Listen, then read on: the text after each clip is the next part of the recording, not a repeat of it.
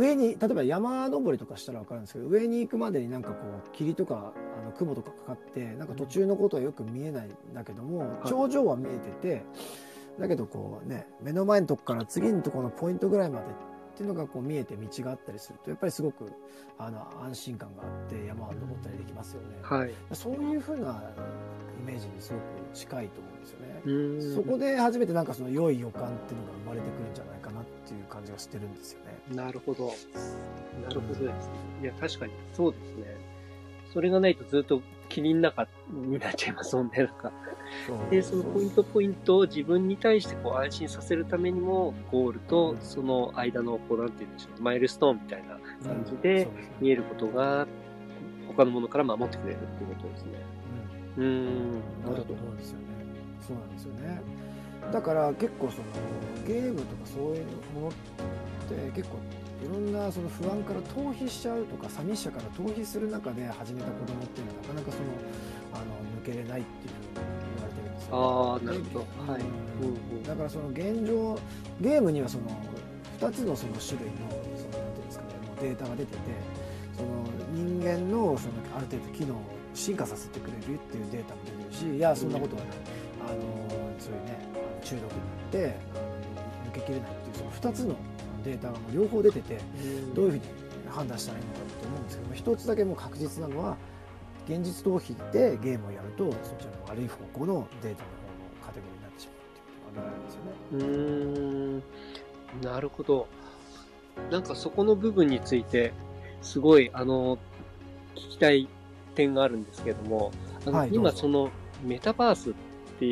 言われてるじゃないですか。なんかあの、またゲームっていうところで、えっ、と、フォートナイトとかなんかああいった世界っていうのがあって、今それがもうゲームの中でこう SNS 化しているところもあったりとかしていて、で、うんなんかそこら辺の部分っていうのが、まあこういうふうに、うんとまあ、ゲームと SNS っていうのがもうあもうどっちがどっちっていう感じじゃなくても、それがもう一体になっているっていうことがまず一つと、あとはその、もうどっちが現実なのかわからない世界にもあの入りつつあるって言ったときに、なんかそこら辺の部分ってどう付き合っていく必要があるのかっていうのが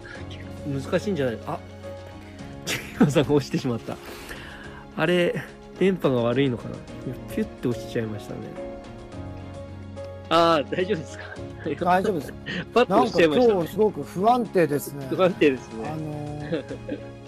あのネットワークはすごいバッチリついてるんですよ、う3つ。ーん。なんか、あ多分相性の問題ですよね、多分ね。なんか、Wi-Fi いい時でも落ちたりとかしますもんね。こっちでもありますんで。そうなんですよ。うすい。ません、どこなんか。ああ、いえいえ、大丈夫です。えっ、と、そうだ、えっ、と、今ちょうど質問をしてる最中。メタバースです。そう、メタバース。メタバースの世界で、えっ、と、今その現実、はい。まあそのサイバー空間っていうこと以上の、なんていうの、はい。もう立体的なと言いますかね、えーそういうゲーム空間にも身を置く時代にもなってきているっていうところがあって、ちょうどね、えーとこの話をね、はい。3日ぐらい、3日か4日ぐらい前に、えっ、と、はい。ちょうど悟りさんと話してたんですね。ここであれなんですけど。はいはい。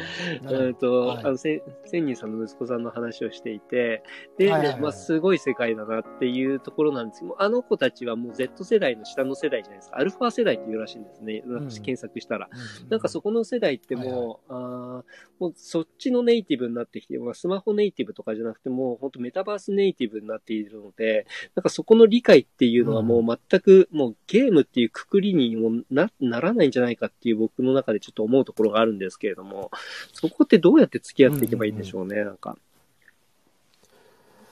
あのー僕そう思うのはそのうん。現実世界とそうん。のゲームの世界っていう2つがあってその境目が分からなくなっちゃうっていうふううん。におっしゃったんですけどやっぱり現実の世界とかっていうのってやっぱり自然に触れることが一番理解できるんじゃないかなって思うんですよね。うんだから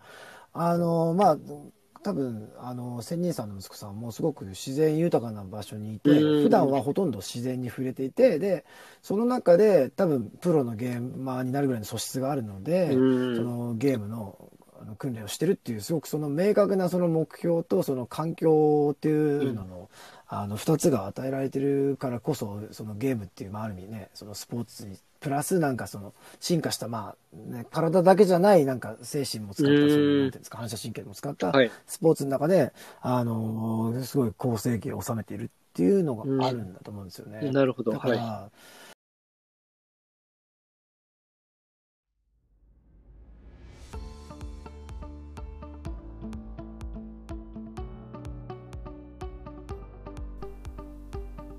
今回も最後まで聞いていただいてありがとうございました。このタイミングでピンときた方はぜひフォローをよろしくお願いします。質問や感想などがありましたらコメント欄の方に書いていただけるととても嬉しいです。ライブでの対談に反映させていただくとともに質問については定期的に配信の方でお答えさせていただきます。では次回の放送でまたお会いしましょう。